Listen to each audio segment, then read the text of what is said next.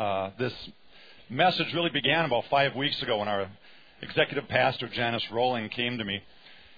And um, I wasn't surprised when she made this request because I'd been hearing from Janice for some time that God has been impressing on her heart, and not hers only. Uh, certainly in leadership, we've been getting this message for some time.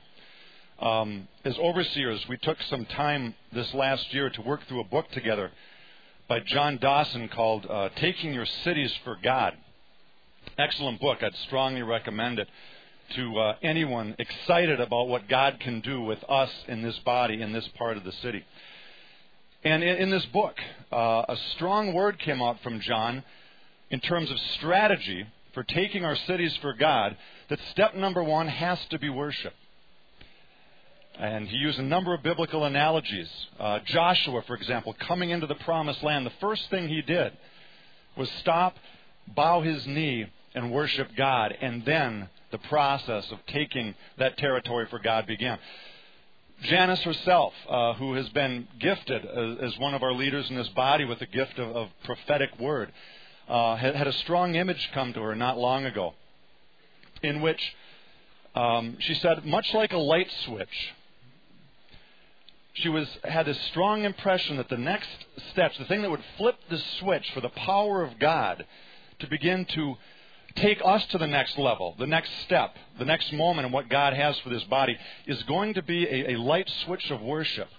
Much like a light switch, it, it's not that the light switch produces the energy. The energy is there. The Spirit of God is here. It's as His people remove the blockages, as the light switch uh, connects the, the circuit it allows the energy to surge.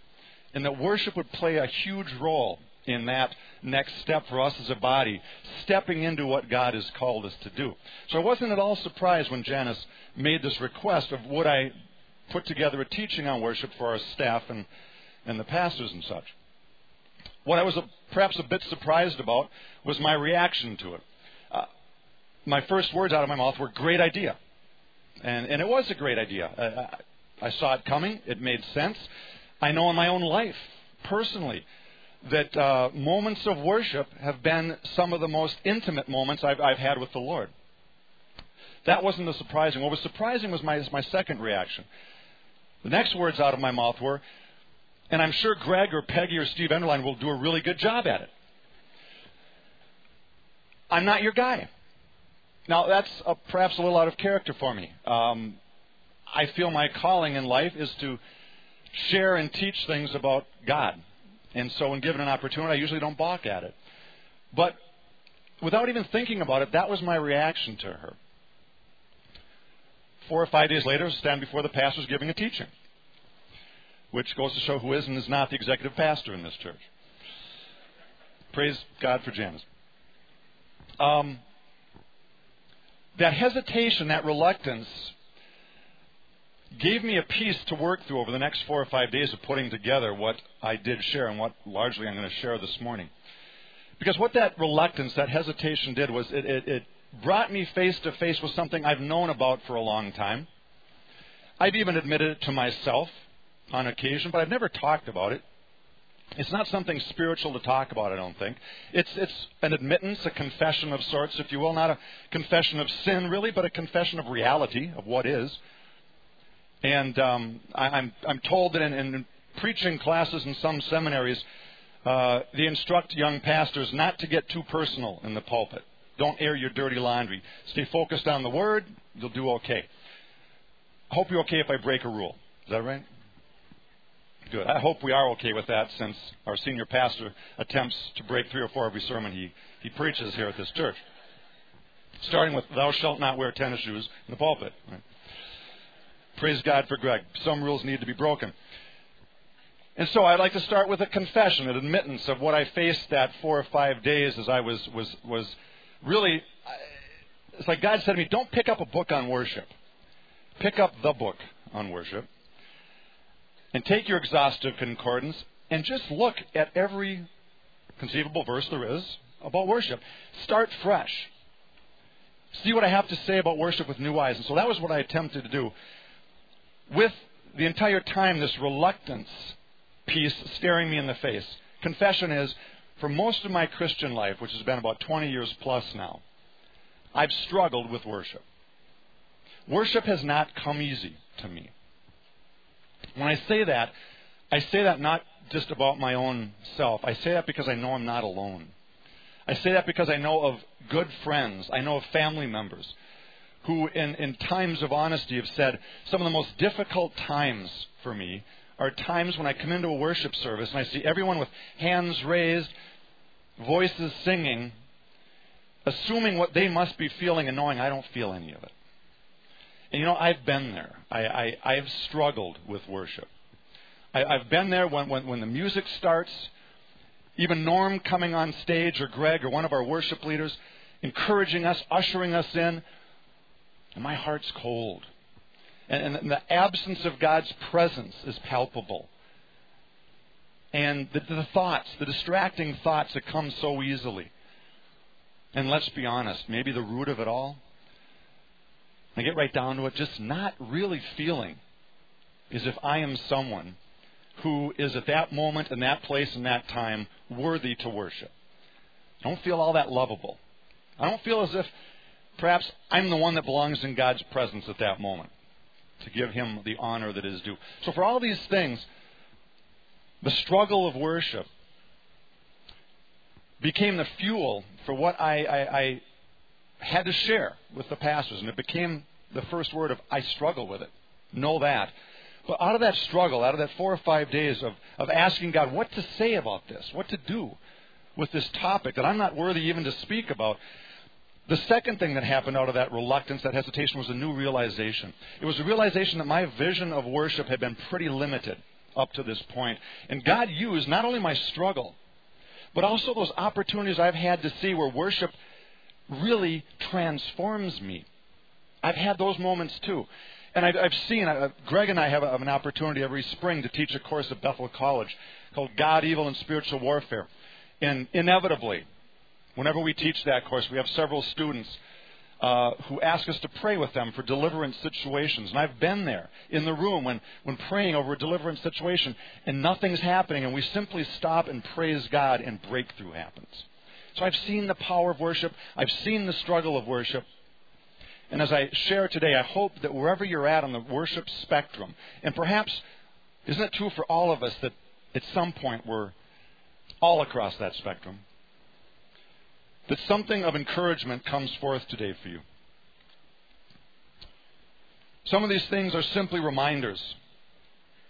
Things we all probably know if we've been a Christian for long. Others, frankly, for me, this got framed in very new ways over this last month. And if I can summarize it, which I will summarize it today, I would say that the three things that hit me strongest as I worked through the themes of Scripture about worship was this that worship is fundamentally spirit centered, truth empowered, and warfare strategy. Let's pray. Father, we're here today. We've come here today to worship you. And Lord, we ask that every song sung, Lord, every note lifted up to you, every word of this message, every heart of each person here, Lord, would be bound and determined, if nothing else today, to be a worship center for you. Lord, this building is not the worship center. We are the worship center. We simply come together here and we ask you, Father, to empower and receive and be blessed, Lord, by our worship today. In Jesus' name. Amen. Amen.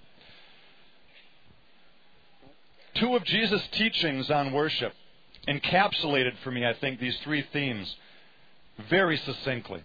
In John chapter 4, verse 24, we read these words God is spirit, and those who worship him must worship in spirit and in truth. A little context to this passage. You may be familiar with the story. Jesus traveling from Galilee to Jerusalem.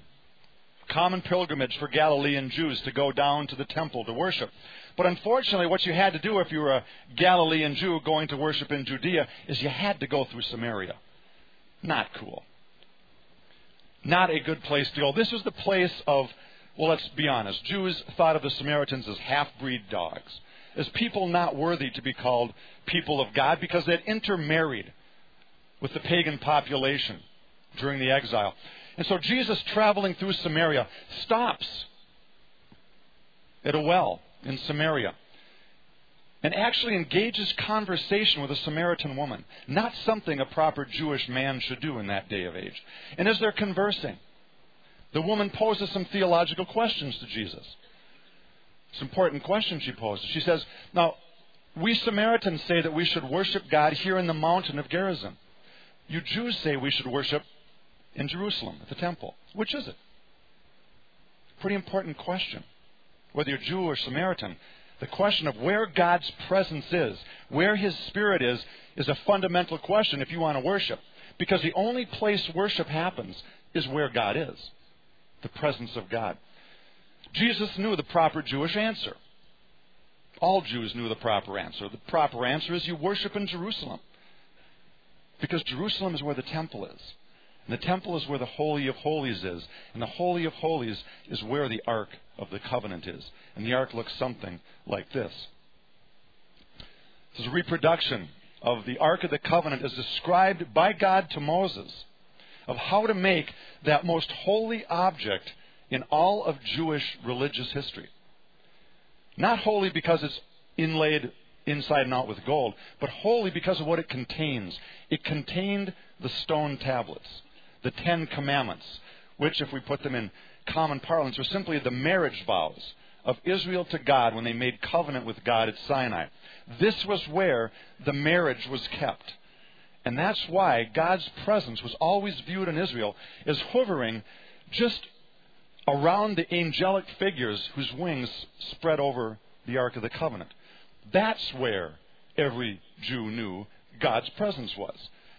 And the ark was in the temple. And so you had to go to the temple to worship. But Jesus gave her a surprising response that morning. He didn't say, well, of course, it's in Jerusalem because the Ark of the Covenant's there. He said, A day is now coming, and soon, in fact, even now is, dear woman, when neither in the mountain of Gerizim nor in Jerusalem will you worship God, but, and then he quoted the verse we just read, but God is spirit. And those who worship God must worship in spirit and in truth. Jesus was bringing a message that day that was just beginning to unfold. He was reaching back to a long, sometimes forgotten promise that was buried in the books of Jeremiah and Ezekiel that said, One day will come when God will take His Spirit, and no longer will it be contained in a box. It's going to be implanted in the hearts of every believer of God. Everyone who joins themselves to Messiah is going to have the Spirit implanted in them. And Jesus said, That day is now here. You don't go somewhere to worship. Rather, the Spirit has come to you if you're a believer. And that makes all the difference in the world because that means you become the new Ark of the Covenant. You become the new temple. Now, there's only one temple.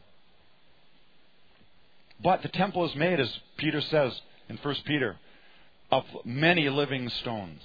We, the people of God, everyone who has within them housed the Spirit of God, is part of the temple of the living God. And so now we don't go to the temple, we are the temple. Amen?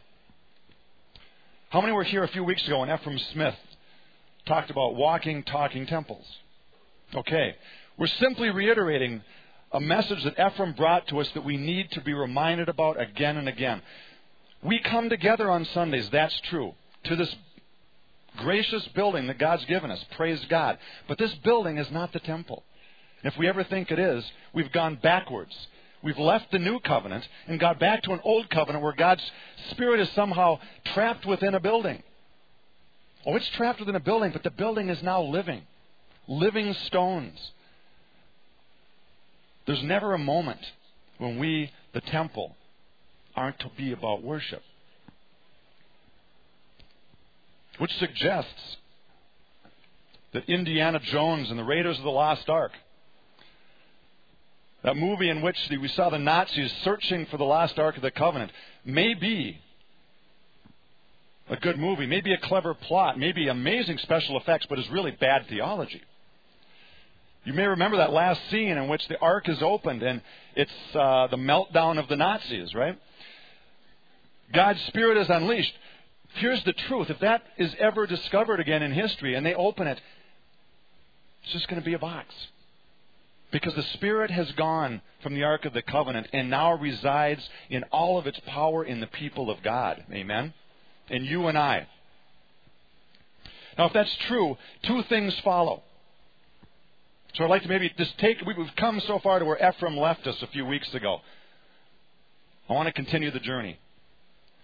Two things that logically follow if that is true. If we are the temple of God. First, if that is true, if the Holy Spirit has all of me, all of you, all of the time, some amazing things follow from that. First, I am the temple, all of me. Every single aspect of me. There's not a fiber in my being, a part of my mind, an element of my emotions, a corner of my will that is not part of the temple, the worship center of God. I am a living, breathing, walking, talking worship center. That's my calling. That's your calling. That's our calling as people of God. Now, if that's true, I have a word of good news to those who struggle with worship. This is the word that came to me. This is the way God helped me reframe this struggle. When you get down to it, isn't the struggle most often a struggle about a lack of warmness of heart, a lack of emotion, a lack of feeling God's presence when you suspect you should be feeling it now more than ever? I have a, a close friend I alluded to, to her a minute ago, but but we've talked many times about this, and she, she's told me the toughest part of her week sometimes is coming in to a church service and going through the praise and the worship and never feeling a thing. Ever. She told me she can't remember one Sunday when she's really felt the presence of God. Now I think there's there's there's things we can say beyond what I'm going to say now to speak to that condition. But here is one thing. If all of me is the worship center of God, that means that if my emotions aren't kicking in, if they aren't responding perhaps to the, to the, to the drawing of the music and the leading of the worship leaders, I still have three aspects of me that can be worshiping God with everything. Jesus said one day when the Pharisees questioned him, about what is the greatest commandment, his response was this to love the Lord your God with all your heart, soul, mind, and strength. Now, if we were going to put that in modern terms, it might be something like this Love God with all your will, all your mind, all your emotions, and all your body, your physical strength. The good news is this if I come into a worship service on any given Sunday and my emotions aren't kicking, I don't feel the presence of God, I've still got three dimensions to my being that can worship God with everything that has within them. I can use my body. Paul tells us in Romans chapter 12, verse 1 Brethren, brothers, sisters, I urge you, by the mercies and power of God, to present your bodies a living sacrifice, holy and acceptable to God. For this is the way you spiritually worship. Jesus talks about worshiping the Spirit. Paul tells us here's a dimension use your bodies. You may not feel it. That's okay. Some person next to you may have their hands raised because they are so caught up with the presence of God. And they're expressing the sense of that, that intimate feeling. But you, having control over your body, making it part of the worship experience, can do as much with your body to worship as anyone who's in rapture.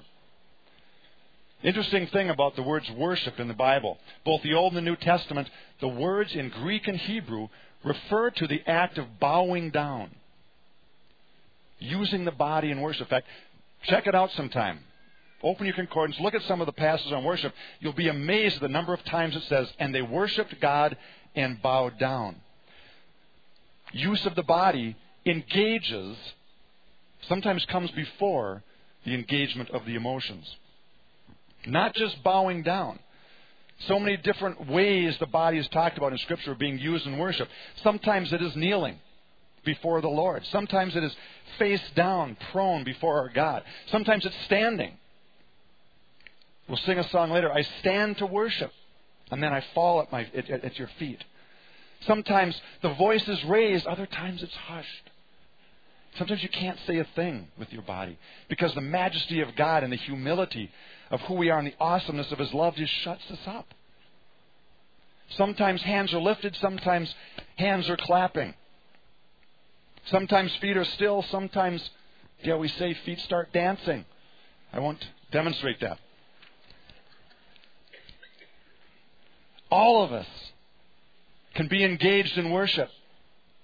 The mind, huge part. Where's my mind when I come in? My emotions may not be there. Frankly, I think the emotions may be the toughest part to engage in worship sometimes.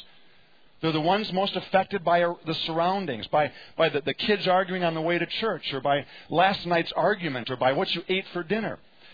Emotions suffer sometimes, but the mind can be engaged. We can focus on the words of the truth that are coming through the, the, the scripture inspired text on the screen. We can be inspired as we focus on who God is and who we are in relationship to Him.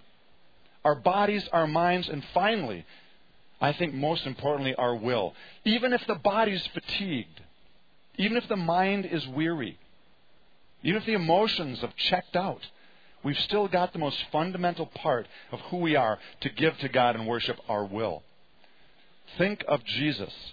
I don't know if there was a most more profound moment of worship. Remember, worship is simply ascribing worth to someone who's worthy. Many ways to worship. I think perhaps Jesus' most profound moment of worship was in the Garden of Gethsemane. When the capillaries in his body were bursting. Luke tells us he was sweating blood because of the strain of what he knew was coming within the next few hours the crucifixion, being separated from his Father. Capillaries bursting, physically drained, emotions strung out, knowing where he's headed, mind racing. And the only prayer he can utter is, Father, not my will, but your will be done.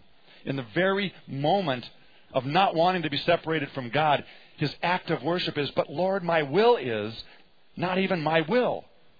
Your will be done. That's worship. That we can do with all of our heart, with all of our soul, mind, and strength.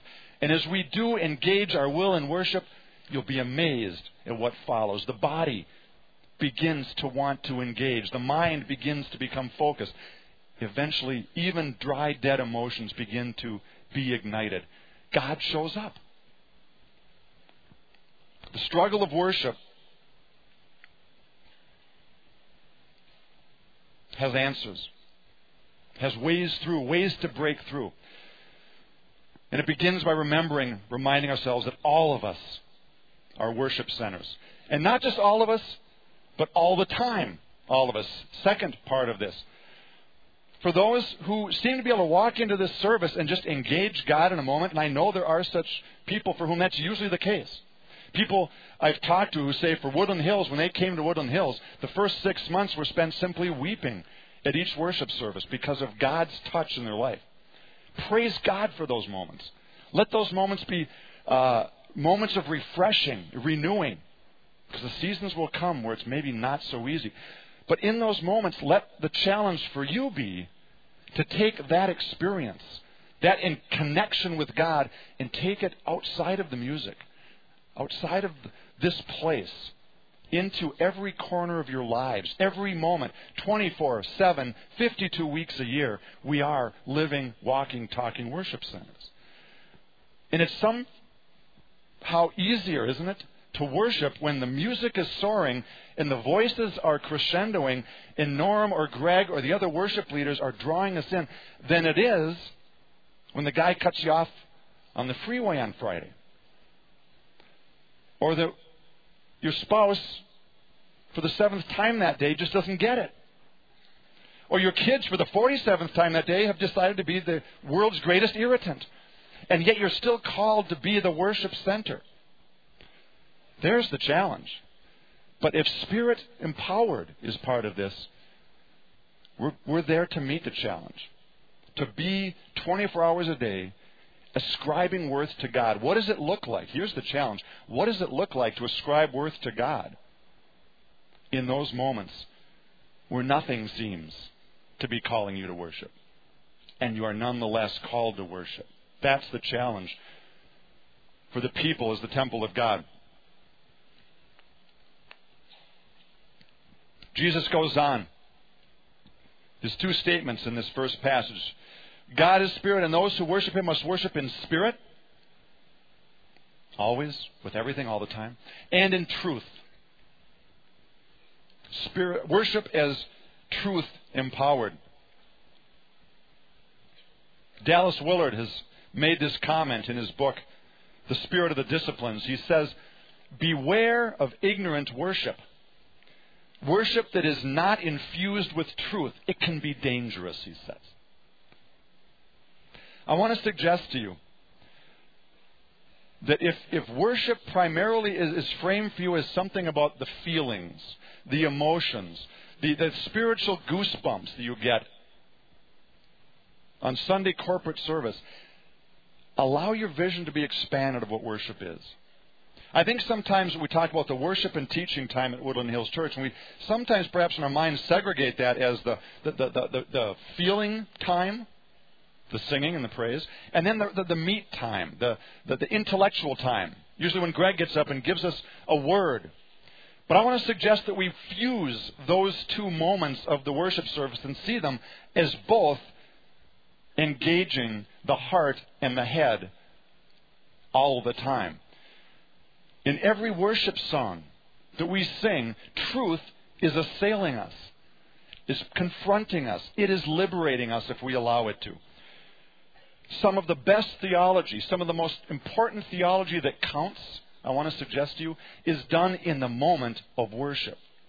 Because perhaps it is in worship that we are most honest with ourselves about who we really believe God is. Two things I want to say about truth empowered worship. First, truth empowered worship confronts the false images of God that we continue to harbor. Every single one of us, if we are in this planet and we are involved in a strategic warfare, have had some point in our lives at which the enemy has tried to lie to us about who God is. That's the enemy's fundamental strategy on this planet. To confuse us about who He is and who God is. To somehow paint His face over God and then put God's name on Him. That's His strategy. And so in worship, I don't know of any other place that is more powerful a moment in which to sort out the truth from the lie about who God is. I can, I, speaking personally, I can go to Bethel College and teach a theology, theology course and say all the right things about who God is. I know my theology. I know the omni attributes. I know the goodness of God and the majesty of God. And I think I'd probably pass my own exams. But what happens when I get down to worship? Do I see the same God I teach about? There's the question. Whenever I, I, I talk or think about this subject, a, a story comes to me that Greg told me that happened to him not long ago. He was uh, it was a Bethel related incident. He was teaching a particular theology class a couple of years ago, and a student came to him afterwards, after class once, wanted to talk to him one on one, and said, "I want to be very honest with you, Professor Boyd. It seems to me that a lot of the passion that you have about God that you talk about in your theology class seems pretty phony to me." Because I've been a Christian for many years and I've never really felt what you're talking about. And I can't imagine you really experienced that. I never have. So Greg asked a simple question. He said, Well, tell me about the God that you're having a tough time connecting with. And she was one of his best theology students. So, like me, she knew the omnis, omniscient, omnipresent, good, powerful, faithful, loving. She knew all the right answers theologically, but Greg stopped her and said, Wait a minute. Don't tell me about the God that you just took the exam on. Tell me about the God that you pray to. And he said it took about 15 minutes to really connect with what, she, what he was trying to ask her. And when it clicked, she immediately started weeping. And she began to speak. She was very clear on who the God was she worshiped, the God she prayed to. She said, I get this picture all the time of an old man, long white beard, with a really stern look on his face, and his hand is always cocked back, just ready to come across my face next time I do something or step out of line. That's what I see every time I pray. I can't get it out of my mind. Greg's question to her If that's your picture of God, do you find it at all surprising you don't want to hang around with this guy? This is the kind of guy you want to put your five seconds duty in and then get as far away from as you can. This is the kind of guy that gets lodged in your mind somehow by some act of the enemy to lie to you about who your God is. In worship, we are confronted with the truth about what we really think about God. John Wesley once said, Christians don't tell lies, they sing them. How many times have we sung words that if we get right down to it, we just don't believe? And yet, those words can be the moment that presence of God can be the opportunity to confront the works of the enemy in our lives and our minds, the strongholds that have kept us from knowing and seeing and believing the true picture of God. Here's the test. Here's the only test 2 Corinthians 4 4. If your picture of God, as you look at that, as you confront the reality of who you believe God is, does not conform to the face and image and heart of Jesus Christ, you've got the wrong God. The enemy has a strategy in your life. And this, in worship, is the opportunity to tear that stronghold down and replace it with the truth. Amen? Amen. Which leads to the second way in which worship is truth empowered. Because as we shed the strongholds of the enemy, the lies about who God is, about who we are, and we allow the truth to penetrate, isn't it true that in every relationship where truth is spoken, intimacy happens? That's the power of truth. When I sit down with my wife or my best friend and we speak truth to each other, two things happen. One, any misunderstandings or lies or, or things that have impeded the relationship quickly fall away. Two, true intimacy begins to develop. Truth has to lead to intimacy. That's the way it works. That's the power. As we begin to hear the words of God and are responding, not to our false images of God, but to the true God, we begin not only to live as the temples of God, but as the bride of Jesus Christ. We begin to experience a foretaste of the intimacy that awaits us with our eternal bridegroom in heaven. The Greek word for worship Proskuneo literally means to kiss toward. Kuneo is to kiss. Pros means toward something. In the act of worship, we are already beginning to kiss toward our bridegroom, Jesus Christ, who will be forever our groom. And if there's ever a moment in worship, even in the, in the most intense moments when you feel that ache like it's not enough, praise God. Because the truth is, it's not enough. When Jesus Christ left, he said, I go to prepare a mansion for you. Those are the words that a betrothed bridegroom would say to his spouse when he was going away for the year of betrothal in a Jewish marriage. And during that year, they would be separated.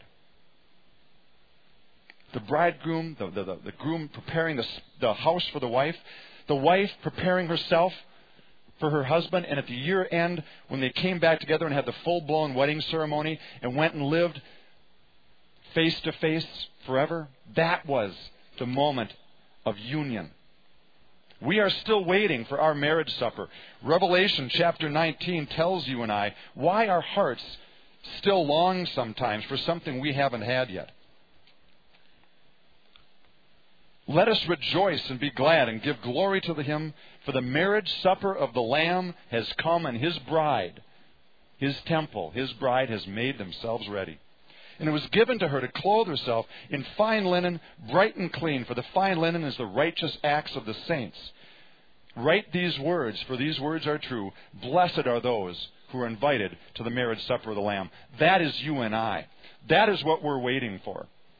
That is what our, our feeble acts of worship right now are beginning to approximate the intensity, the intimacy that we will have when our bridegroom returns and takes us forever. It's okay to be unfulfilled now because the fulfillment is coming. Amen? Finally, worship is spiritual warfare. In Matthew chapter 4, verses 8 to 10, we read these words The devil took him to a high mountain and showed Jesus all the kingdoms of the world and their splendor, and said to him, All of these things I will give you if you fall down and worship me. Jesus said to him, Away with you, Satan, for it is written, Worship the Lord your God and serve him only.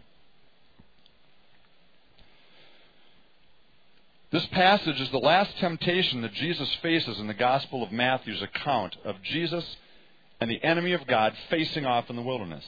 The last temptation.